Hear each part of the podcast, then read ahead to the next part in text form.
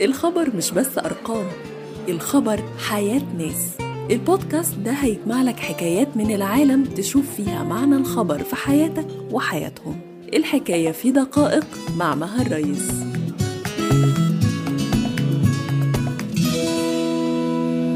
بودكاست دقائق. ملياردير هندي بدايته كانت من اليمن. اسمه ظهر كتير في الأخبار على إنه صاحب أكبر إمبراطورية اقتصادية في الهند وكمان أغنى راجل في آسيا. مش بس كده ده في أصعب ثلاث شهور عدوا علينا عشان أزمة كورونا. الراجل ده ضاعف ثروته وبقى ضمن أغنى عشرة في العالم حسب مؤشر بلومبرج. تعالوا نعرف حكاية موكيش أمباني في دقائق.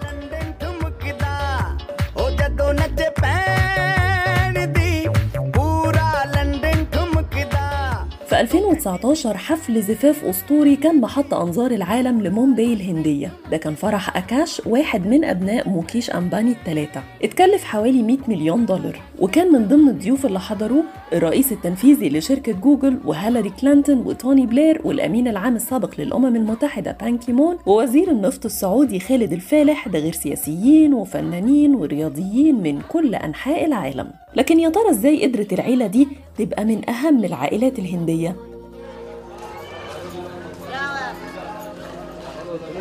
الحكاية بدأت لما اتولد موكيش في اليمن سنة 1957 والده كان بيشتغل في شركة يمنية وبعدها بسنة اتنقلت العيلة لمومباي وهناك بدأ تجارته الخاصة بالتوابل اليمنية بس بعدها غير نشاطه لتجارة المنسوجات لحد ما واحدة واحدة بقى من أكبر التجار في الهند. موكيش كان بيساعد والده لحد ما فتح مصنع لتصنيع وغزل خيوط البوليستر سنة 81 وساعتها اضطر يسيب دراسة الماجستير في إدارة الأعمال في جامعة ستانفورد وما كملش عشان يتولى مسؤولية المصنع الجديد. ومن هنا بدأت قصته مع ريلاينس اندستريز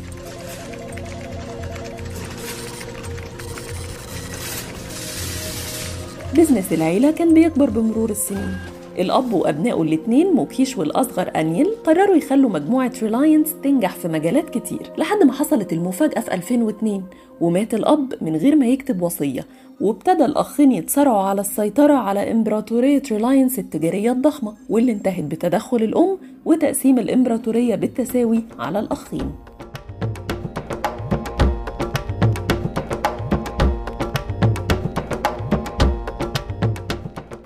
موكيش سيطر على شركات عمليات التكرير والبتروكيماويات والنفط والغاز والمنسوجات. وأخوه أنيل إتولى إدارة الاتصالات وإدارة الأصول والترفيه وتوليد الطاقة. ومن ضمنها ريلاينس كوميونيكيشنز للاتصالات. واللي بفضلها مجلة فوربس اعتبرت أنيل سادس أغنى شخص في العالم سنة 2008 بإجمالي ثروة عدى ال 42 مليار دولار. واللي بالمناسبة خسرها كلها دلوقتي.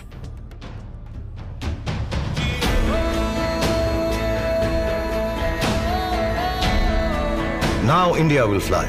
Jio is here. The largest, the widest, the fastest network. Experience it. It's a new way of life. في سنة 2016 أطلق موكيش شبكة جديدة للهاتف المحمول سماها ريلاينس جيو واللي وفرت لعملائها ست أشهر من الإنترنت عالي السرعة مجانا. وفجأة بقى من أكبر المنافسين لشركة أخوه. بسبب قلة خبرة أنيل اتراكمت عليه الديون واضطرت شركة أراكسن تقاضيه شخصيا لحد ما وصلت النزاعات للسجن أو الدفع. ساعتها تدخل موكش في سنة 2018 لإنقاذ أخوه وسيطر على مجموعة شركاته في مجالات الاتصالات والبيع بالتجزئة. وبكده قدر يضاعف ثروته ويكون من أغنى رجال الأعمال في الهند وآسيا.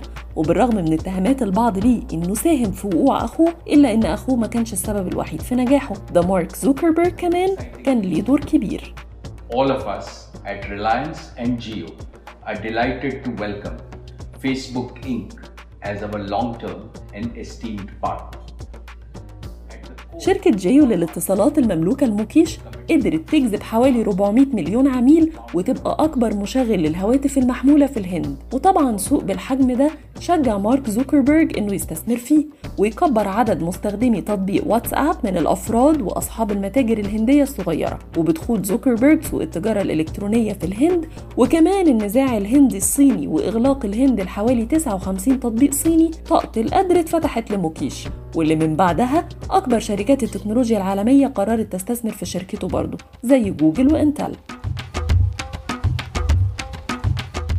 لحد ما وصلنا ل 2020 وفي وسط ما معظم العالم بيعاني من الآثار المدمرة اقتصاديا لكورونا مكيش بقى سادس أغنى راجل في العالم ووصلت ثروته لحوالي 74 مليار دولار.